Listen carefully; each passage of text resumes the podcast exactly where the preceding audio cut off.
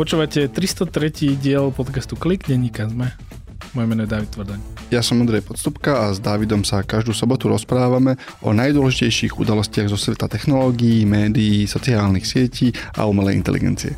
Tento týždeň sa budeme okrem iného rozprávať aj o veľa noviniek zo sveta umelej inteligencie, čiže Google má nový produkt alebo rebrandovaný produkt, ktorý sme nestihli minulý týždeň.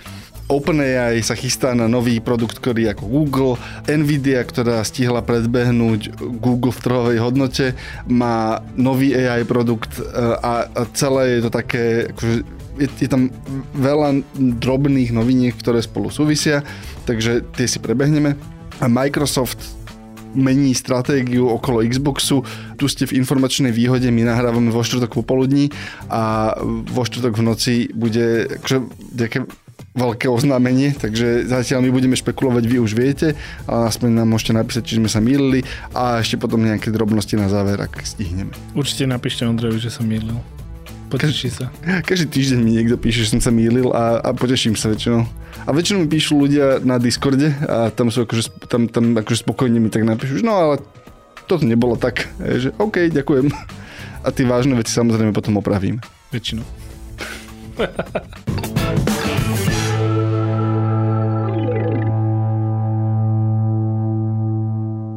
Poďme na tie umelú inteligenciu. Ako chceš ísť podľa dôležitosti alebo chronologicky? Poďme chronologicky. Poďme chronologicky. Začneš ty? Minulý štvrtok, keď sme donahrávali klik, prišli sme domov, alebo prišli sme k svojim pracovným, že odišli sme zo štúdia, sadli sme si za počítače, išli sme ešte pracovať a v tom nám cinkol mail, že a mimochodom Google ide pre, zmeniť meno uh, Google Bard svojho chatbota na Gemini, čo je názov toho jazykového modelu, ktorým sa chválil Google koncom minulého roka to bolo, alebo začiatkom tohto roka? Pred pár mesiacmi. Nedávno. Nedávno. Nedávno. A celý názov Bard jednoducho už neexistuje, čiže aj ak niekto ide na, bol zvyknutý chodiť na bard.google.com, tak to existuje a žije na gemini.google.com.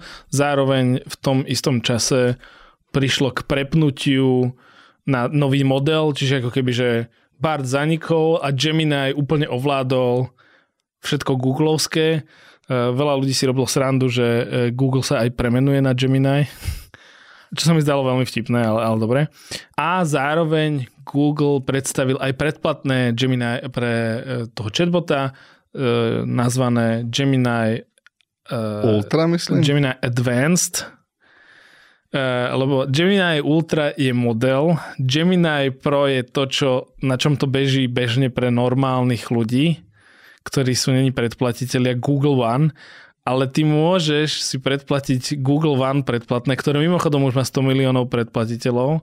A v rámci neho budeš mať Gemini Advanced, ktoré ti sprístupní Gemini Ultra, alebo inak používaš chatbota s modelom Gemini Pro. Je to jasné, nie? Je to tak jasné ako e, celá značková stratégia Google. Teda ako Pamätáš ako sme sa pred pár rokmi smiali z toho, ako sa Google zúfalo snažil premenovať e, četové aplikácie?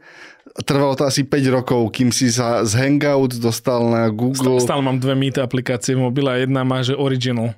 Uh, ešte máš? Ešte mám. Ja už mám iba jeden Meet z nejakého dôvodu. A nie, máš pravdu, už mám len jeden už máš, už máš iba jeden Meet. Čiže ale Google nevie pomenovať vec, akože keby ich priviažeš ku kôlu a zapáliš akože pod Sundarom Pičajom akože oheň, tak nevymyslí jeden názov pre niečo.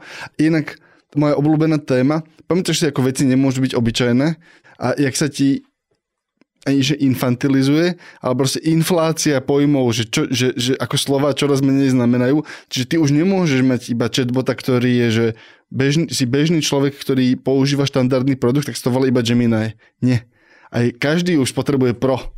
Čiže neexistuje obyčajný Gemini, existuje iba Gemini Pro. Čiže už každý je pro, ale potom, akože potom musíš vymyslieť ďalšie slovo a nakoniec dostaneš po akože hyper, super, duper uh, pre tých, čo platia najviac. Takto, aby som bol, aby som bol správny, tak tie jazykové modely sa tak volajú, ale keď ty prídeš na Gemini, tak on ti neukazuje, že bežím na Gemini Pro. Čiže máš na výber, že bežím na Gemini, čo je bežné, síce to poháňa Gemini Pro, model, ale e, oni ti ukazujú Gemini a potom si môžeš zvoliť ten, že Gemini pokročili, advanced a to je to platené a to nie je to platené samo o sebe, ale v podstate si predplácaš ten prístup k tomu, akože po anglicky je to slovičko a vždy zabudnem na ten preklad, že state of the art Špičkový. Špičkový, áno, že špičkový jazykový model si predplácaš, prosím, pekne, ktorý je súčasťou balíku Google One, kde máš e, veľa vecí. Naozaj je to, je to normálne, že je to produktový balík e, od, od, od Google v rámci Google Workspace. A v Google One balík stojí, teraz som si to klikol, že mohol by som si to kúpiť za 22 eur na mesiac na osobu. Ak by som si to chcel kúpiť pre ďalších členov rodiny, tak by som musel, uh, musel by som pridať ďalšie predplatné. Čo vychádza asi lacnejšie ako tie korporátne balíky, ktoré sú za od 30 na osobu na mesiac. Pravdepodobne áno, ale je to, väčšina ľudí toto bude mať naviazané na svoj súkromný profil, takže tam budeš mať akože, No a v, zároveň, keď sa pre, pre, došlo k tomuto akože prepnutiu, tak Google predstavil aj samostatnú aplikáciu Gemini pre Androidy len pre Spojené štáty ako testovaciu, čiže môžeš mať Gemini aplikáciu a môžeš si, ak máš Android samozrejme, prepnúť v rámci svojho nastavenia, že nechceš, aby bol Google asistent tvoj primárny asistent, ale môžeš si nastaviť Gemini ako svojho primárneho asistenta. Problém je, že síce Gemini je viac konverzačný, ale vie toho menej ako ten Google asistent. Vie toho menej vykonávať. Podľa toho, čo napríklad Google asistent nebude povedať, že zhrň mi moje maily, ale Gemini ak si mu dal prístup k svojim mailom, tak ti to vie spraviť. Veľ, ani nie, že zhrnúť, to je veľmi akože pokročilý task, ale skôr, že, že nájdi mi niečo v mailoch. Áno, ale ja som sa stal nejakou akože obeťou čiastkovo tohoto, lebo zjavne sa ide diať s Google asistentom, to, čo sa dialo minulé roky s, s chatom. Proste, že nikto nevie, čo s tým vlastne idem, ideme robiť. Je to iba bordel, máme, máme 6 rôznych verzií toho, každé robí niečo iné, každé na nejakom inom zariadení a teraz to bude Google do, dokopy. Ale čo sa napríklad na mojom telefóne konkrétne stalo je, že... A ty máš Pixel. Ja, ja, mám, ja, mám, ja mám Pixel, teda telefón priamo od Google, tak to tlačidlo na obrazovke, ktorým som roky vyvolával Google asistenta. Prečo? Aby som si, keď som mám špinavé ruky, aby som si nastavil Timer? časovač v kuchyni. Proste v kuchyni alebo proste v kúpeľni, hej, keď máš proste špinavé ruky, tak proste, alebo mokré, tak potlačíš a, a, a spustí to časovač. Môžeš použiť hej Google, ale mne Google často nerozumie, nie je sám. Čiže potlačíš tlačidlo, on ti otvorí asistenta a povieš mu, že nastav mi časovač na 5 minút a on ti nastaví časovač na 5 minút. Toto isté som urobil ale preplo ma to nie do asistenta, ale do, tuto je uh, hlasové vyhľadávanie pre web, ktoré asi bude mať v nejaký moment tu, ten, ten Gemini komponent. A poviem mu tú istú úlohu, ale on mi neotvorí na úrovni telefónu ten časovač on proste otvorí nejakú proste pod aplikáciu? webovú, ale to je webová podaplikácia proste v Google searchi, ktorá otvorí nejaký časovač, ktorý ani neviem, či začne pípať. Proste, že oni v rámci toho odrezali toho asistenta od napojenia na telefón, ako pravdepodobne to tam veľmi rýchlo vrátia, ale ja si nie som istý, že či Google má teraz ten manevrovací priestor, akože ten komfort na to, aby mohli takto proste akože, e, e, hrubou sekerou, e, akože hrubými rezmi rezať do tých produktov, lebo budeme sa o tom rozprávať za chvíľu, proste aj ten ich základný biznis začína byť pod pomerne veľkým tlakom a teraz neviem, či si môžeš dovoliť tie produkty týmto spôsobom poškodzovať. Hej, že mal by si sa snažiť, aby si to mal lepšie vyhľadené, proste aby si vykonávanie toho, tie základné funkcie, aby tam ostali funkčné.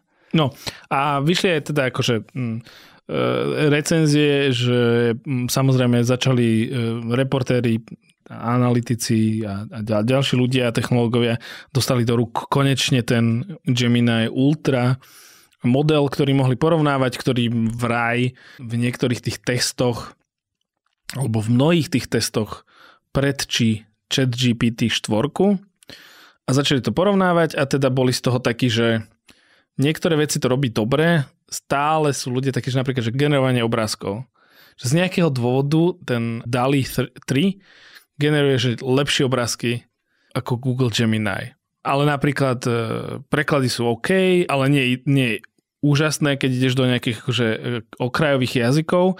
Zároveň je akože veci, na ktoré si zvyknutý, že chat GPT, to platené ti spraví dobre, tak ten Google Gemini tam akože krýval, čítal som pár recenzií a boli z toho takí akože nešťastní, ale na rozdiel od toho, čo nevie to GPT robiť, je, že ak Google uh, asistentovi, teda Gemini, dovolíš prístup akože k svojim mailom, dokumentom a tak ďalej, tak to vie byť akože užitočné a vie to fungovať. Ale stále je to také, že stále to zakopne. Čiže tá vec, ktorú ty stále hovoríš, dobre, že ak si mám za to platiť, a dobre, zakopne to raz, to, dobre, však aj mobil sa ti prehreje, alebo proste akože občas, keď máš novú verziu Androidu alebo iOS, tak akože zakopne to. Ale keď ti to akože pravidelne robí a ty za to platí, je to proste... Tam je, ja si myslím, že ten hlavný problém je, že to zakopáva nepredvídateľným spôsobom. Hej, lebo presne ten moment, že dobre, môj mobil sa prehreje, ak sa začnem proste hrať nejakú hru, tak dobre, je to obmedzenie, ale ja viem presne, ako, viem ho identifikovať, viem s ním žiť, viem sa s ním zmieriť alebo ho odmietnúť a nahradiť to.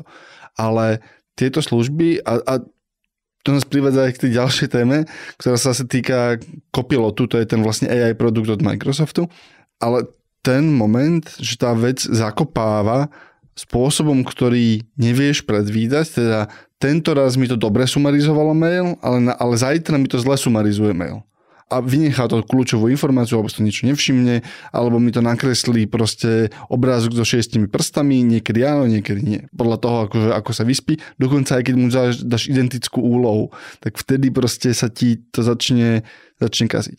A to je podľa mňa ako veľký problém toho celého a videli sme to aj v takých tých, že začínajú obehovať správy, ktoré nevieš ich nevidíme tie dáta a nevieš ich, nevieš ich brať ako za nejaké smerodatné nevieš, či je to anekdota alebo ti určuje trend, ale vychádzali tento týždeň správy o tom, že pravdepodobne tá prvá vlna nadšenia z tých kopilotov platených, najmä v korporátnom svete, keď si ľudia mysleli, že aha, tak každý človek v strednom manažmente tu bude mať virtuálnu sekretárku, ktorá bude robiť proste za ňoho vlastne... Tie škaredé Excely a prezentácie, ktoré sa mu nechcú. Presne tak.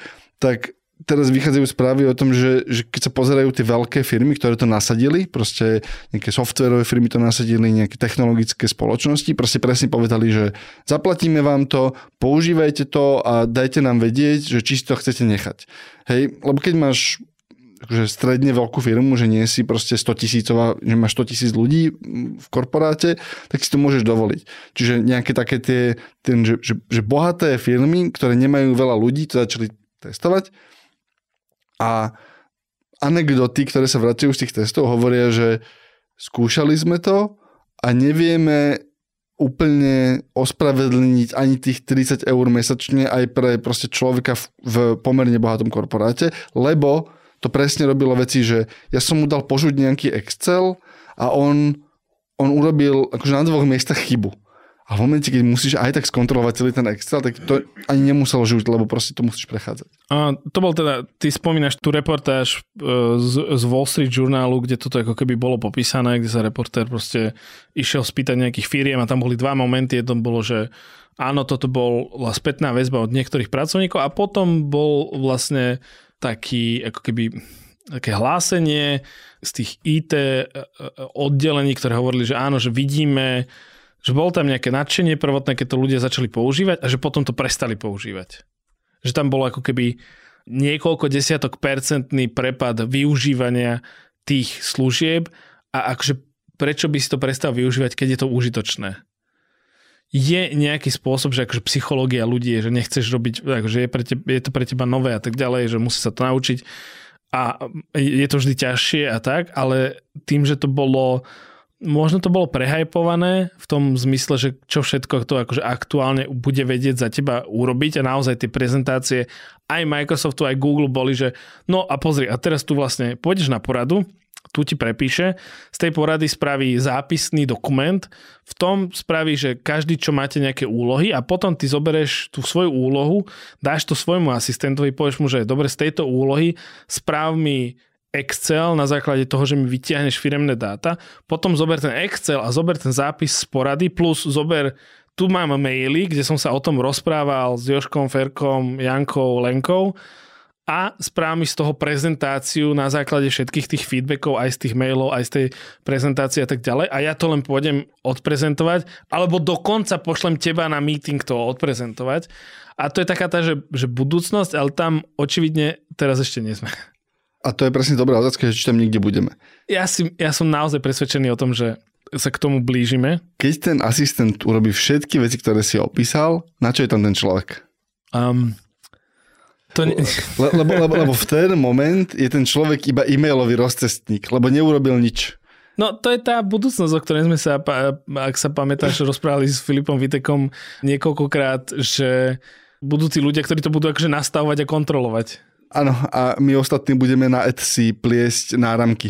Lebo vyšla aj správa, že OpenAI pracuje na implementácii tohto, že to, čo sme sa vlastne rozprávali vtedy, čo bolo tie e, robotik, e, e, roboty, robot processed automation, teda akože, že firmy majú tie algoritmy, alebo respektíve proste tie, že keď urobíš toto, tak urob toto, toto, toto, ktoré ti akože sleduje, čo robia tí ľudia a vie sa to naučiť a vie to replikovať a nie je to žiadna umelá inteligencia, je to len, že keď A, tak B, potom C a D a toto vie akože replikovať a teraz prišlo OpenAI vlastne vyvíja produkt, ktorý do tohto chce dať tú umelú inteligenciu, ktorá bude, že a, že bude sa to vedieť, že rýchlejšie učiť a bude to vedieť akože výkonnejšie robiť tie veci. Inak povedané, toto je príliš spolahlivé. Čo keby to chatbot pokazil? Vieme ten chatbota, ktorý ti ako vnesie mieru neistoty do tohoto, ale... ale... Nie, ale je to, je to ten cynický pohľad, ten cynický naozaj pohľad je, a nemyslím si, že je nereálny ten cynický pohľad, je, že proste naozaj, že ak tu máš človeka, ktorý proste len ide na, na meeting, vypočuje si, čo iní hovoria, spraví z toho zápis, z toho zápisu rozdelí úlohy, z tých úloh povie, že aha, dobre, tu je Excel, ktorý je vlastne len extra, že akože to len vybereš niečo z databázy, trošku to učešeš, ospravedlňujem sa všetkým, ktorí to robia, som to veľmi zjednodušil. A potom z toho spravíš prezentáciu a ideš to niekomu inému povedať, že aha, toto sú naše akože výsledky, čo sme spravili. A toto sa opakuje kvartál po kvartále, tak ako keby takéto pozície naozaj im hrozí eliminácia. A potom je tam vlastne tá otázka, že keď si ty takýto čo robíš, tak akože choď rýchlo začať robiť niečo, čo bude akože dôležitejšie. Um, čo napríklad je, že dobre, tak ja budem správovať tých robotov. Ja, hej, ja budem učiť toho ano, robota, ano, ako, ano. ako iným ľuďom zobrať prácu. Áno, áno, áno. A to zase nás podľa mňa privádza k tej tretej veľkej téme okolo umelej inteligencie, ktorá vybehla tento týždeň, kedy si myslím, že začína vznikať niečo ako taký akože vzorec toho, ako sa to reálne bude využívať v ďalších rokoch. Vyšla okrem iného, vyšla správa, že OpenAI pracuje na nejakej podobe vyhľadávania, ktorá by mala kombinovať výsledky, strojové výsledky Bingu a spojiť ich, z, sumarizovať ich umelou inteligenciou, teda chat. Čiže veľmi podobná vec, teda to, čo sme sa rozprávali, myslím, dva kliky dozadu, o, o tom uh, arku, ktorý presne zobral výsledky z vyhľadávača a nechal ich sumarizovať. Veľmi podobnú vec robí, to nám napísali tiež posluchači, aj, aj maily som dostal, aj na Discorde nám odporúčali, že choďte si pozrieť Perplexity, čo je tiež vyhľadávací engine, ktorý presne sumarizuje akože výsledky vyhľadávania. Ja som to skúšal používať a je to veľmi ako na tie sofistikovanejšie vyhľadávania ti to dáva veľmi zaujímavé výsledky, lebo ti ich presne, že, že predržuje ti veľa toho, čo by si musel kliknúť 10 linkov.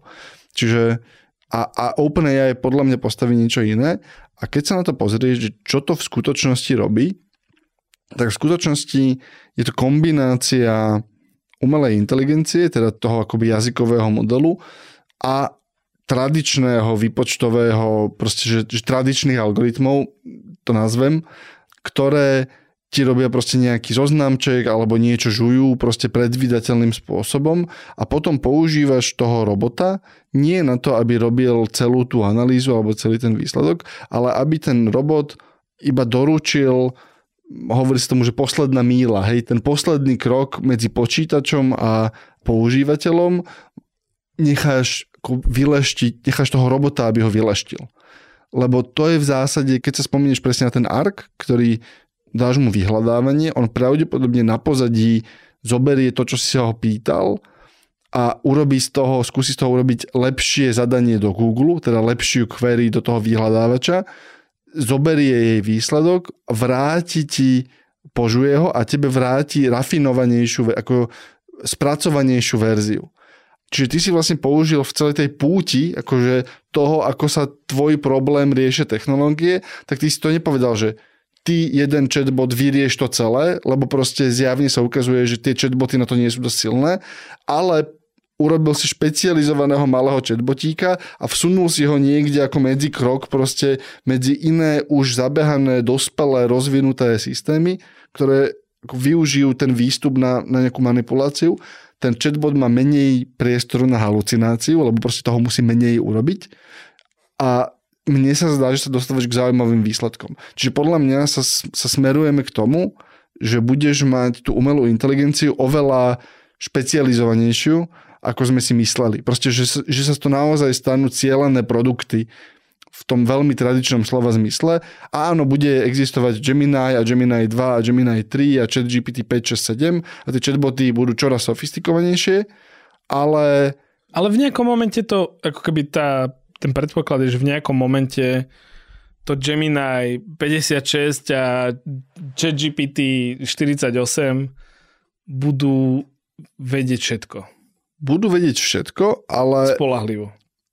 Určite budú každou generáciou spolahlivejšie, ale podľa mňa sa v skutočnosti stane to, že nájdú spôsoby, ako ich napichnúť do tých tradičných lebo teraz sú tie modely iba mo- a, a veľmi, veľmi zjednodušujeme a oni už robia sofistikovanejšie veci, oni už sa pozerajú proste na nejaké nové dáta, niečo sa doučávajú ako dynamicky a tak ďalej.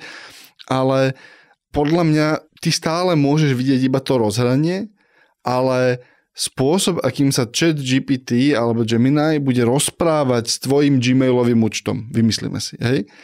A ty sa ho niečo spýtaš a on dnes akoby urobí na základe toho nejakú akciu. A tie styčné body medzi tým, akoby medzi databázami, povedzme, že databázami a apinami a tými chatbotmi. Hej, že to, ako sa tie roboty rozprávajú niekde na pozadí, tak podľa mňa tam toho bude veľmi veľa a, ty, a, a myslím si, že sa, začnú dia, že sa začnú vyrábať špecializované produkty.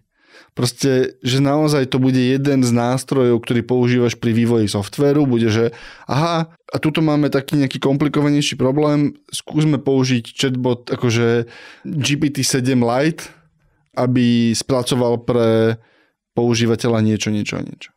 Ešte tam bola jedna správa, ktorá vyšla, že Nvidia zverejnila lokálneho chatbota Chat with RTX, za chat z RTX je názov tej ich uh, vizuálnej počítačovej platformy, čo má Nvidia a to inak in, preložené je, že chat with RTX znamená, že ty si môžeš zobrať uh, na svoj počítač ten ich model teda nie, ten, tú ich platformu a vieš tam napichnúť otvorené modely, ktoré existujú, čiže už napríklad nejaké Lama od, od Meta alebo nejaké iné, ktoré existujú, čo sú open source.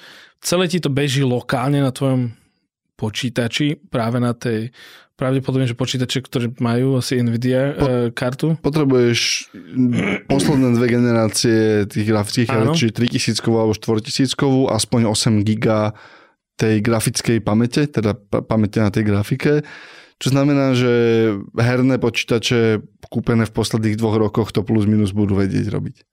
Povedzme tak. Áno. A robí to v podstate veci na úrovni chat GPT. Vie sa to napojiť na tvoje lokálne, čiže ty mu vieš tomu chatbotu od NVIDIA povedať, že a tu sa pripoj, tu sú moje dokumenty. Videl som nejakú recenziu novinára, ktorý hovoril, a pokrýval som informoval som o súde Google versus Epic a tam bolo vypustených proste tisíce dokumentov, mal som to uložené u seba. Keď som sa potreboval k niečomu vrátiť, tak ako keby to bolo nadlho. A tu som dal prístup k tomuto chat eh, RTX a ten mi vedel spraviť to, že proste prehľadal tie dokumenty a vedel aj pekne čítať pdf a spravil mi nejaký sumár, že, že, že, že povedz, nájdi mi v tých dokumentoch aká je stratégia Microsoftu s Xboxom a našiel ti to. Zároveň to vedelo spraviť, že pripojiť sa na internet a stiahnuť YouTube video, prepis toho YouTube videa, vyhľadávať v tom YouTube videu a tak ďalej. Čiže také tie základné veci, to rozhranie, ktoré majú k tomu, tá Nvidia, tak je také veľmi ja viem, že vývojári majú radi takéto jednoduché rozhranie, ale nie je to tak, že pekné pre ľudí, čiže ako keby je to naozaj taká ako keby len vývojárska, by som povedal, prvá grafická verzia, ktorá by sa mala akože zlepšiť, ale je to proste akože to, čo vidíme, že aha, dobre, tak ja by som vedel mať aj pokročilý model na svojom počítači a čo je, čo je ako keby dobré. Podľa mňa je to prvý prípad toho, že si ty, že bežný človek alebo trošku sofistikovanejší používateľ si bude vedieť bez problémov rozbehať nejaký model umelej inteligencie na svojom počítači. Lebo mohol si to samozrejme robiť aj doteraz, proste mohol si tú lamu stiahnuť a ako v zásade ju spustiť. Existuje tisíc a jeden návodov na to samozrejme, ale bežný človek proste ja by som to asi dokázal, ale strávil by som nad tým veľa, hej. A veľa času zbytočného. A toto je, tuto si stiahni ten model, chcú mi povedať, kde je ten model, tuto mi povedať, kde sú dokumenty a, a beží to. A druhá vec je, že asi to trošku pooptimalizovali a je to relatívne rýchle, hej, že už tým, že to dobre využíva tie systémové zdroje tej grafickej karty, ktoré sú veľmi podobné, alebo do, do veľkej miery sú podobné tomu, na čom reálne bežia v cloude proste tie služby, tak jedna z tých spätných vecí bola, že je to rýchlo. Že tú, tú odpoveď dostávaš v princípe takmer okamžite no. lokálne. To sú všetky uh, AI veci, ktoré sme mali, alebo ešte je tam niečo? To sú všetky AI veci, ktoré sme mali.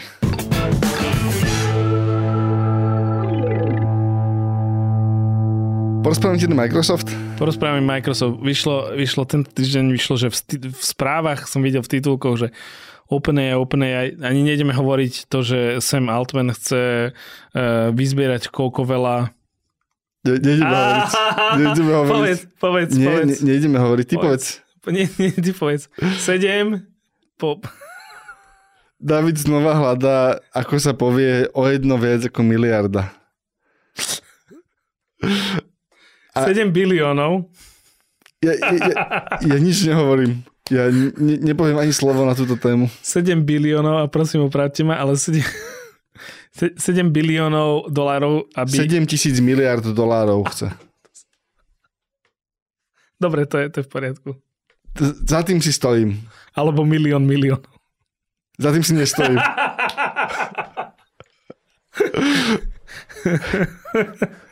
no vieš, bilión, milión miliónov. Ty budeš čítať, sme... a, ty budeš čítať a odpovedať na tie maily. Nie, a poďme ďalej.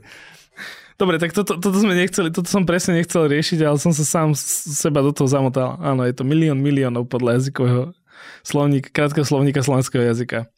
Čo znamená, že 10 na... David. 12. Ty si, ty si ten človek v tom, ktorý padol do toho, do toho tekutého piesku a ja som ti takto dal palicu. Áno. A, hovoril som, že vyťahnem ťa a ty si začal metať, že nie, nie, nie, ja sa vyhrabem. A už, sa, už, už teraz, už, si, už ti hovorím, že už si pokrk. Už si pokrk, ak sa budeš metať viac, utopíš sa v tom. Poďme ďalej. Čiže OpenAI bolo v titulkoch správ a Microsoft bol tiež v titulkoch správ pomerne často, niekedy nepriamo cez Xbox. No, s tým Xboxom je to, je to veľmi zaujímavá správa, ktorej, o ktorej môžem teraz veľa špekulovať, a celé, všetko to, čo poviem, môže v sobotu ráno, keď toto väčšina ľudí bude počúvať, ako veľmi neplatiť. Ale iba poviem, čo sa stalo, ako fakty, ktoré máme v čase nahrávania.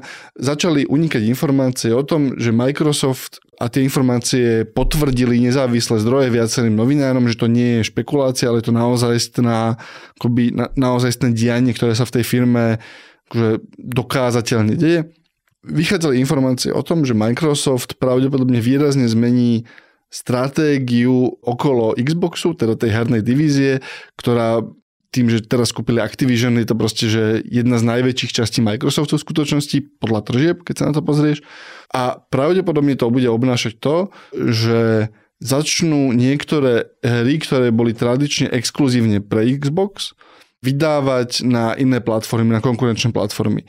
Čiže napríklad spomínal sa Sea of Thieves, teda ty, konkrétne tituly, pravdepodobne už tento týždeň oznámia, že aha, Pentiment, Hi-Fi Rush, Sea of Thieves, proste nie, niekoľko hier, ktoré vyrobili naše interné štúdia, historicky boli tieto hry vždy dostupné takmer výlučne na Xboxe alebo iba na Xboxe a na PC, budú dostupné aj pre, pre PlayStation a, a pre iné konzoly.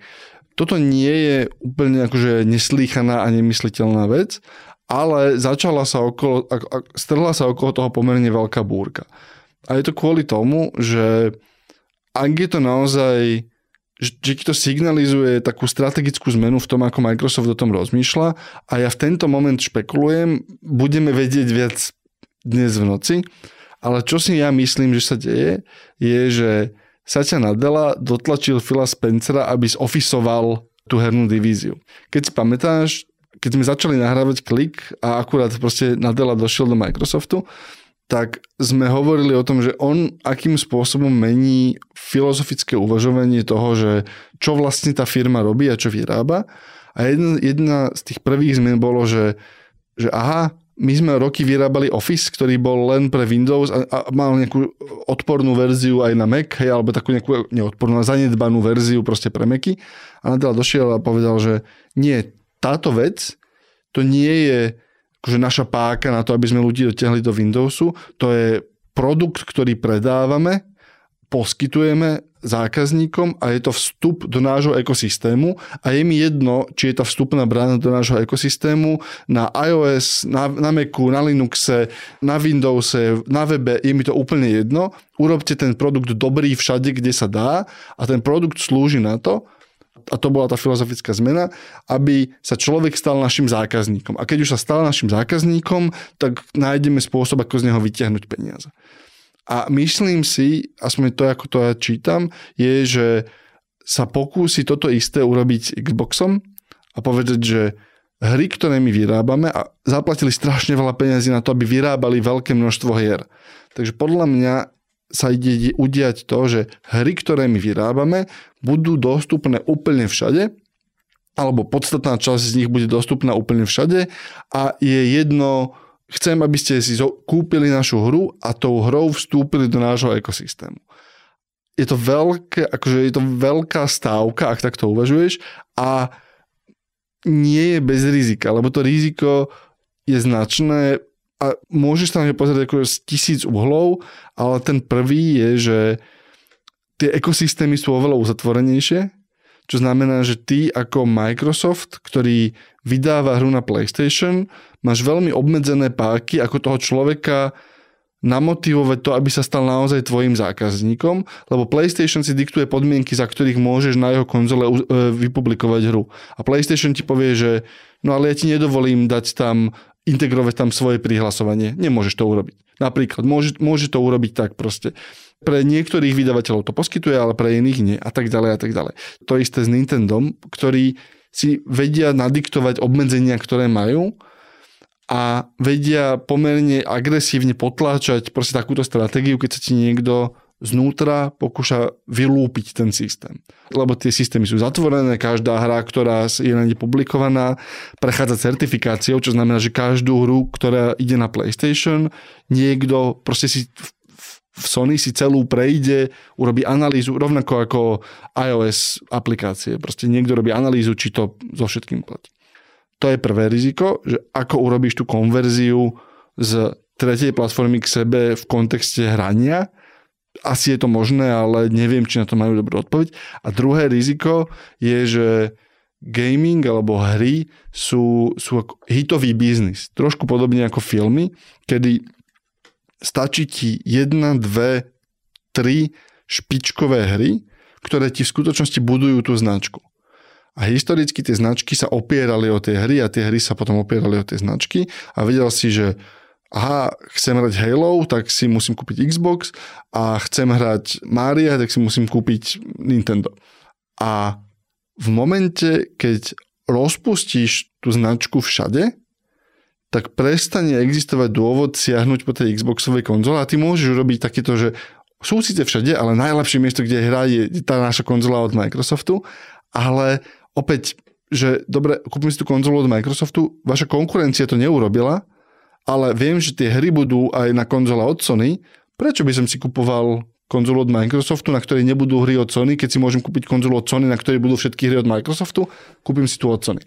Čiže podkopávaš ako pod, pod tým pilierom toho hardveru, akože kopeš pomerne silný, že kopeš pod ním tunel, kopeš ho podľa mňa kvôli, myslia si, že to je bezpečné kvôli tomu, že veria, že, že skonvertujú ľudí do cloudu. Rýchlejšie, ako sa to dialo doteraz. Neviem, aký na to majú, proste, že neviem, aký majú datové podklady na toto rozhodnutie, ale asi je to tá dôvera, že, že nebude, myslia si, že za 5 rokov konzola nebude štandardná, ja si myslím, že to je veľmi optimistické očakávanie, možno majú pravdu, neviem, ale to, to, je, to, to, je, to je to druhé riziko, že tá transformácia do cloudu sa nemusí udieť tak rýchlo a potom to najväčšie riziko je pre Microsoft je v ich používateľskej základni, keď si zákazník Xboxu 10 rokov, kupoval si si tam hry, veľa tvojich hier, proste celá tvoja knižnica, tisíce eur alebo dolarov investovaných sú uzamknutých v tom ekosystéme.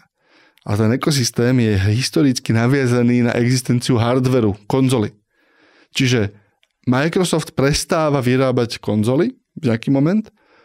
Čo sa stane s mojou knižnicou Xboxových hier digitálnou, do ktorej som investoval tisíce dolárov akože čo sa s ňou stane? Kde si zahrám tú hru, ktorú som si kúpil pred troma rokmi, keď nebude existovať nový Xbox a môj súčasný sa pokazí? Ako z hodných okolností nedá prístup k tej hre, lebo proste prečo by to robilo? Lebo halo? A táto neistota je úplne toxická. Akože tá neistota, proste, čo sa stane s mojou knižnicou a prečo by som ja vám dám čo je len jedno euro, keď neviem, že tá knižnica, nemám od vás nejakú uchopiteľnú garanciu, že ten biznis bude pokračovať aj o 3 roky. To je šialene nebezpečné. Neviem, či sa im to vráti. A neviem, či je to tá stratégia. Ako teraz naozaj trošku veštím z čajových lístkov, ale proste... Čiže počkaj, čiže no. z, tvoj, z tvojho pohľadu je to, že aha, že v zásade ten biznis smeruje do toho cloudu v dlhodobom horizonte. Myslím si, že Microsoft si to myslí. Dobre. Ja neviem, či si to myslím. OK, či si to nemyslíš, Microsoft si to myslí. Microsoft pravdepodobne má viac múdrych ľudí ako sme my dvaja. Asi, akože, asi áno, ale zároveň sa v tomto mýlili, že áno, áno, áno, áno. Ich, ich projekcie toho, že ako sa im bude dať s tým predplatiteľským biznisom, hovorili, že by mali mať v tento moment nejakých akože 70, 60, 70 miliónov platiacich zákazníkov, majú pri najlepšom 40. Posledné číslo, mm-hmm. ktoré akože že, že aký, ob, taký stredový odhad, ktorý som videl, je to odhad. Posledné zverejnené číslo bolo roky dozadu 25 miliónov, je to oveľa viac ako odvtedy. Ja by som si typoval, že niekde pri 40, nejakí analytici hovoria, že 33 miliónov. Čiže oni, to je veľmi ťažké predpokladať a je to veľmi, že veľmi veľa premenných tam je. Ale áno, podľa mňa niekto v Microsofte, tak ako to ja čítam, verí, že význam konzolového hardvéru je ako takého bude možno jeden, dva generácie a potom už nie. A nie je to tak, že ten Microsoft sa už v minulosti párkrát popálil napríklad s tým, že keď bol šéfom Steve Ballmer, tak si myslel, že navždy budú predávať e, Windowsy a potom vlastne prišiel Satya Nadella a začal budovať ten cloud aj keď už existoval Amazon Web Services, ale povedal, že musíme to spojiť. A roky, no ne, že roky do toho investovali a nič nebolo. A v podstate až až teraz, posledné roky sa ukazuje, že aha, tam spravili tú, tú ako keby, že dobre, tak musíme v podstate deprioritizovať, ale teda ako keby, že dať menšiu investíciu a menej prostriedkov na tú dojnú kravu, čo máme ten Windows a musíme investovať do tohto, lebo ten cloud bude to a tie služby bude to, z čoho budeme žiť o niekoľko rokov. A že či sa nedieje toto v tom, pre nich v tom hernom biznise, že vidia, že aha, dobre, takže je to jednak oveľa väčší biznis, ten cloudový môže byť, čo asi sa asi zhodneme, že proste ten entry point je zrazu 15 eur mesačne versus kúp si dvoje, 200 eurovú, myslím, že najlacnejšie, 250. 250 v zlave je najlacnejšia 250 konzola. eurovú konzolu plus no, e, ďalšie hry si k tomu kúp a predplatné lebo sme sa že už o tom bavili, že ten, ten ako keby, že sa pozrieš na to, že ako naj, za najmenej peňazí priniesť čo najviac ľudí, ktorí potom časom môžu ti budú pravidelne platiť, alebo prinesú ešte akože viac peňazí, čo je ten ako keby, že upsell, že ideš z nejakého základného predplatného do uh, drahšieho, drahšieho, drahšieho plus vidíme to na streamovacích službách, že začali sme 5 dolárov či 6 dolárov mesačne, začali platiť v Spojených štátoch a teraz je to už mm, v zásade 20 za pár rokov, lebo to akože pekne zašplhalo aj u nás e, tie streamovacie služby. Pridávajú akože drahšie predplatné a pridávajú lacnejšie predplatné s reklamami a už zrazu je to stále akože viac peňazí z toho.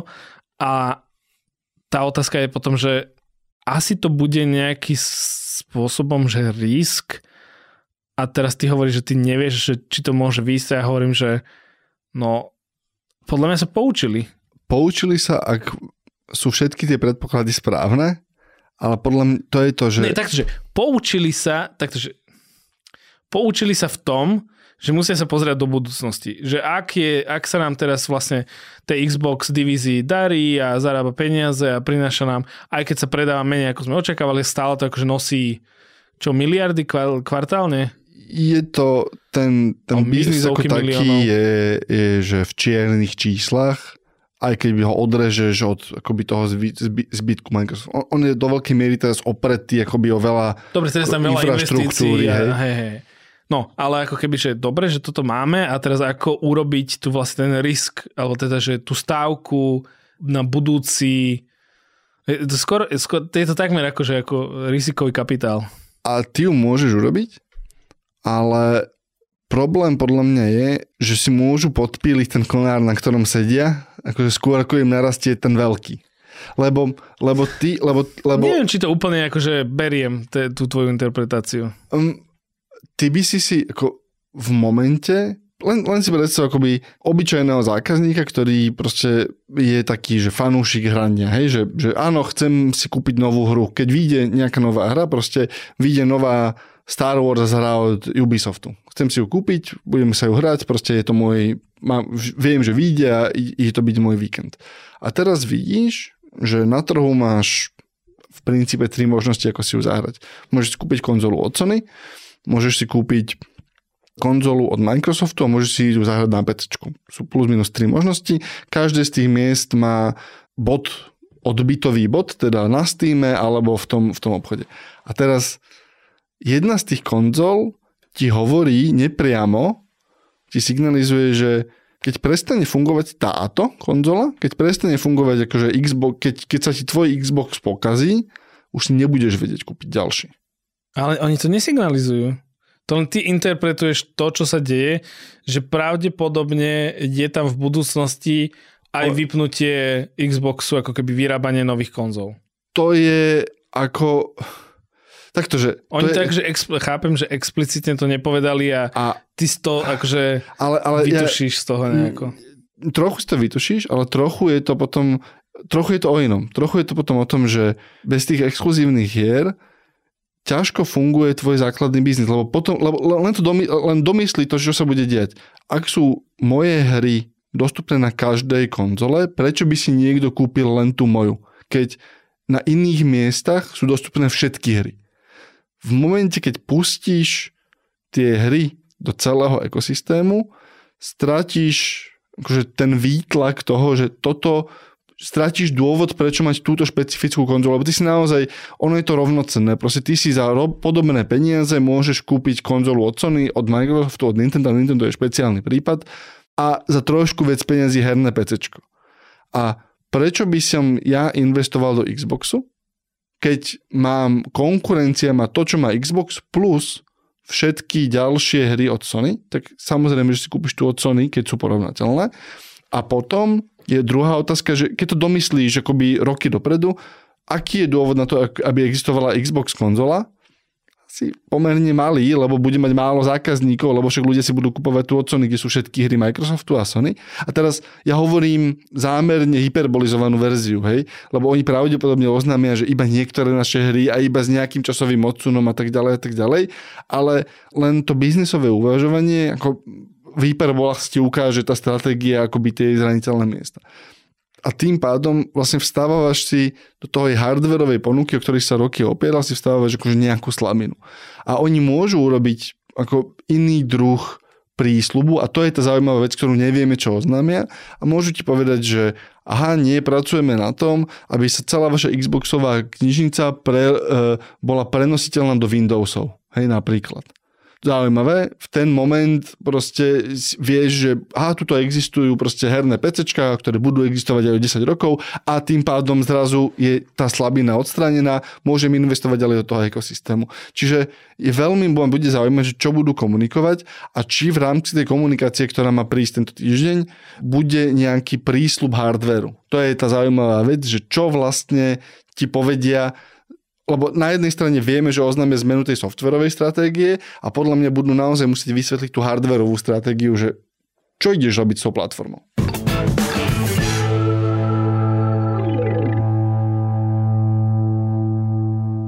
Keď už si načal uh, to PlayStation, tak Sony hlasilo kvartálne výsledky. No a videli podobné veci ako Xbox, teda e, spomalenie, hej, že už sa im spomalujú predaje.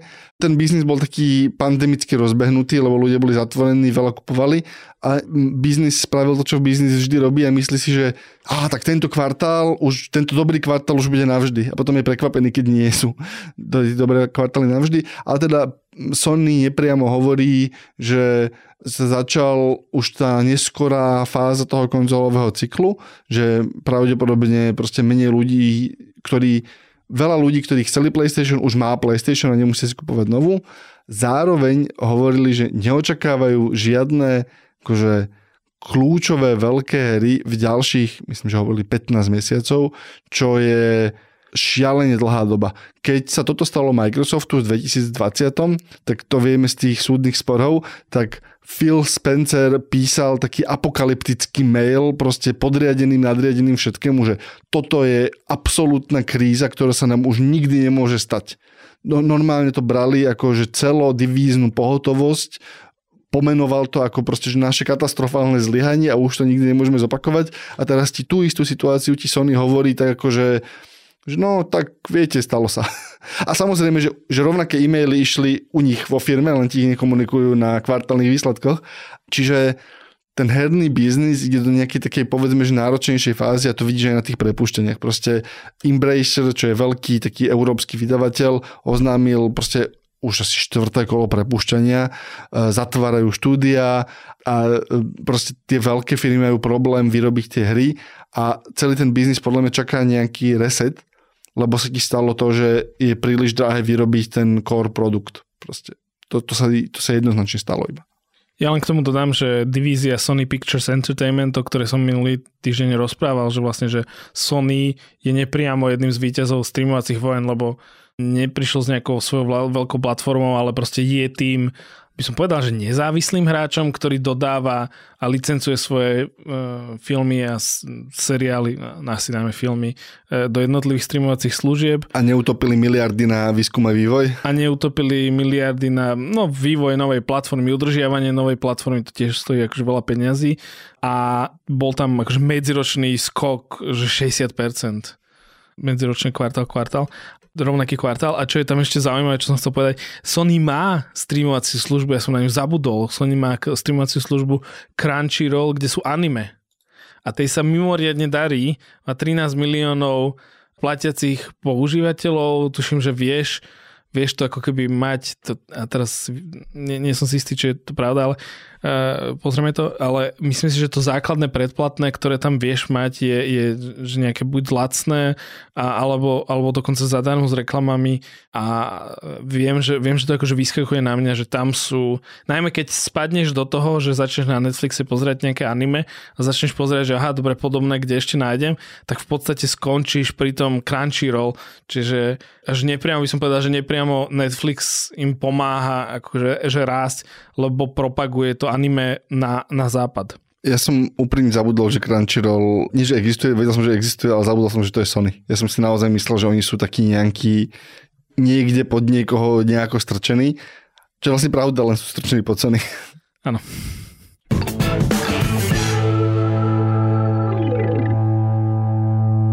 Končíme, alebo... No, poslednú vec, ešte poslednú vec dajme, Dobre, poslednú dobre, vec dajme. dobre, dobre. Lebo toto je taká, taká zábava. Čiže, čo sa stalo? Tak uh, Mark Zuckerberg natočil recenziu Apple Vision Pro. A povedal, že to je lepšie ako Oculus a ospravedlnil sa všetkým akcionárom a ukončil vývoj virtuálnej reality v mete. A akcie vyleteli o 300%. Uh, nie. nie. Uh, neprekvapivo Mark Zuckerberg povedal, že aj keď je...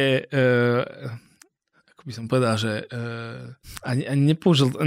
Zabudol som teraz to slovičko, ktoré použil, ale v podstate povedal, že áno, že je vidieť, že toto je akože špičkový hardware a stojí veľa a proste je to akože vymakané a tak ďalej, ale a, a začal tým ako keby s tým sendvičom, vieš, že keď chceš niečo ako keby uh, zhodiť, tak začneš tou pochvalou a potom príde to, ten stred, kde, uh, kde to hejtuješ. A vte, potom začal, čiže začal tak, že, že áno, že je dobré, že videl, že to ľudia tak chcel to vyskúšať a naozaj, že sú tam veci, ktoré ocenil, ale potom začal objavovať chybičky na tom krásy. Okrem toho spomenul, myslím, že aj viackrát, že je to asi tak, že 7 krát drahšie, je to ťažšie, je to nepresné a tak ďalej. Čiže začal tie chyby hovoriť, čo sa jemu e, nepáčilo a v podstate potom, že chcel vlastne, že zhodnotiť, že, že pôvodne chcel povedať, spraviť recenziu, ktorou povie, že za tú cenu je to horšie zariadenie, ale nakoniec po akože starostlivej recenzii prišiel so záverom, že vlastne Quest, ktorý vyrába Meta, je lepšie sú lepšie virtuálne. Je to lepšie virtuálne zariadenie ako Apple Vision Pro. Ale nechcel to, on do toho vstupoval s tým, že to nezávisle zhodnotí a že príde k tomu, že áno, za tie peniaze drahšie je to lepšie, ale keď chceš niečo podobne dobre za lacné, tak to bude Quest, ale musel, nezávisle to musel zhodnotiť, To že vlastne smola. to, čo vyrába Mm. jeho firma a do čo utopil miliardy, je naozaj lepšie a to by si mali asi ľudia kúpiť. Dve veci. Je, je veľmi fascinujúci tento trend, že šéfovia technologických firiem začínajú hodnotiť konkurenčné produkty. Jeden z prvých, čo som tak ako keby hlasnejšie to zachytil, tak bol uh, šéf uh, Nothing Phone, ktorý robil recenziu najnovších Pixelov, recenziu najnovších Samsungov, recenziu najnovších iPhoneov a proste akože začal točiť akože videa na YouTube a tiež prekvapivo mu vždy vyšlo, že, že t- ten jeho Šokan- produkt, ten jeho produkt je lepší produkt. Šokantné. A teraz v tom potr- pokračuje Mark Zuckerberg a tiež je to, nepre- je to prekvapivý výsledok. Pamätáš tú scénu z, z Mad Men, kedy uh, ide, ide zabudol som, jak sa volá hlavná postava vo výťahu a niekto mu tam nakladá, že, že ako o tebe musím, že tá, tá scéna ide o to, že, Don Draper. že Don Draper proste niekto mu nakladá, že, že aký má komplikovaný vzťah a niečo a Don Draper proste, že, že ja na teba vôbec nemyslím. proste, že, že mne si ukradnutý. A proste viem si predstaviť presne, ako šéf Nothing Phone nastupuje s týmom Kukom proste akože do výťahu, je to tomu nakladá a tým akože kto si? že presne, že, že, že vôbec neviem, kto si. Takže t- je, je, som, som, som úprimne akože šokovaný a, a, a znepokojený z toho, že, že Mark Zuckerberg akože Tak, um, takže došiel k tomuto záveru. je, Nečakal by som je, to. Je, je, to úplne, je to úplne šokantné. Mňa to extrémne pobavilo, keď som to pozrel. Odporúčam si to pozrieť, to asi 90 sekundové video. Uh, dal to na svoj Instagram, samozrejme všetci. Celé vedenie Meta to zdieľalo, že prekvapivo sme došli k rovnakému záveru. Kto by to bol povedal? tak, že, že Ondrej, poďme zrecenzovať technologické podcasty na Slovensku. Mhm, poďme. A ktorý je najlepší? As, asi klikne.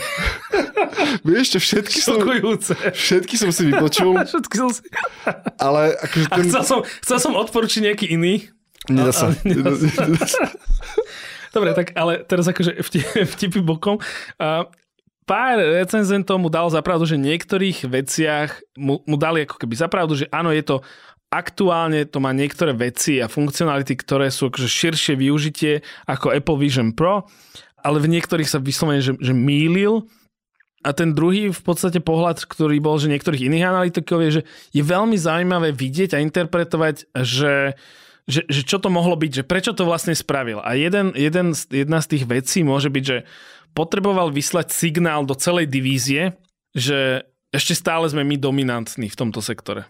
A ešte nejaký čas budeme, lebo máme lacnejšie zariadenie a ľudia sa na ňom vedia hrať, je tam veľa hier, na Apple Vision Pro ešte nemáš hry, máme veľ, veľa developerov, máme otvorený ekosystém, čo je tiež také diskutabilné, že či ten, ako veľmi otvorený ten ekosystém na tom o, o queste je.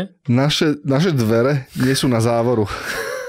že naše dvere akože nie sú akože priletované k pantom. A čiže, tá, čiže, tak je otvorený meta hej. ekosystém. A, a potom ešte jedna interpretácia bola, je, je že, že je, je naozaj vidieť, akože zaujímavé vidieť, že ako to tak že úprimne hodnotil, lebo naozaj nebol to, bol to vyslovene, že on po slom čase natáča tie svoje videá, sú veľmi málo produkované, a vyzerá to tak, že oh, tuto poď mi ty prvý stážista podržať mobil a ja tu úprimne poviem niečo. Alebo to znamená, že sú veľmi dobre produkované, aby, boli, aby vyzerali, že sú veľmi málo produkované. To je druhá, druhá verzia tohoto. Áno, áno.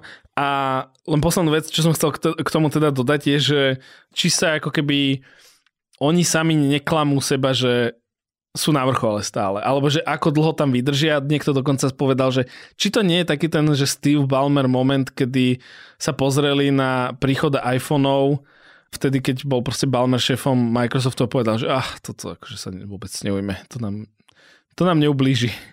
Ťažko povedať. A, a keď tak, tak prídeme s Windows Phone a úplne ich akože spláchneme. Ťažko povedať, lebo zároveň vychádzali správy o tom, ako uh, pomerne veľa používateľov vrátilo Apple Vision Pro v prvých 14 týždňoch opäť anekdoty.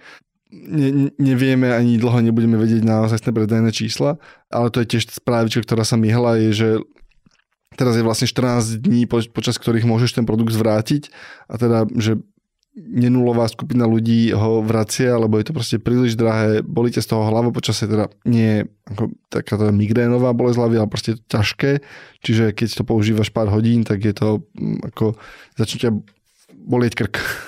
Áno, je to ako, že pre niekoho je to nepríjemné na, na oči, pre niekoho je to nepríjemné na hlavu a pre niekoho, niekomu zavadzala ten kábel, čiže akože tých dôvodov tam, tam bolo veľa, a, ale potom samozrejme boli tie využitia, že niekto to samozrejme išiel s tým letieť. Ben Thompson, náš obľúbený analytik, spravil recenziu, že letel som z Apple Vision Pro a už inak letieť nechcem, lebo on let, chodí, vlastne on žije v Tajvane chodí do Spojených štátov za rodinou niekoľkokrát, chodí do Spojených štátov ročne a hovoril, že bol to najlepší akože pracovný záž, že môžeš pracovať, máš súkromnú veľkú obrazovku pred sebou, nikto to nevidí a aj keď sedíš akože e, v, v ekonomickej triedenie v biznis, ktoré sa neoplatí kupovať, keď nie si akože milionár, tak, e, tak je to akože, že najlepšie minuté peniaze, lebo sa ti akože postupne sa ti to splatí.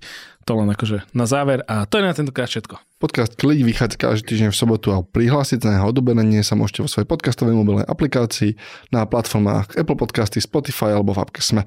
Všetky diely, ako aj odkazy na témy, o ktorých hovoríme, nájdete na adrese sme.sk lomka klik. Môžete odoberať mnoho newsletterov, okrem iného Klik newsletter, kde nájdete odkazy na všetko, o čom sme hovorili, nejaké drobné správičky spísané, aj ak neradi počúvate, môžete aj čítať, aj to sa dá ale prečo by ste to robili? Ale môžete nájsť klik newsletter na sme.sk clickmail, kde nájdete odkaz na zdroje, ktoré sme použili na videjkách, sme hovorili, že niekde niečo sme ukážeme vám, tak v tom newsletteri to naozaj príde, nemusíte to hľadať, ráno otvoríte mail a máte. Môžete napísať, najlepšie miesto je Discord, prihlásiť do Discordu sa viete cez popisok tohto podcastu alebo cez newsletter. Prebieha tam stále živá diskusia. Už za chvíľu dobehneme piatoček, David. Urobil som si tie krivky. Áno, pozrel si sa. Za chvíľu dobehneme piatoček. Režia z piatočku nás nepočúva našťastie, takže to je, je, je to tajné a môžete napísať na klik zavinačsme.sk, ak, ak chcete použiť taký ten tradičný spôsob komunikácie. Na tvorbe podcastu Klik sa podielala Kristýna Jaščová aj Marek Franko. Moje meno je David Tvrdoň. Ja som Andrej Pacupka. Ďakujeme.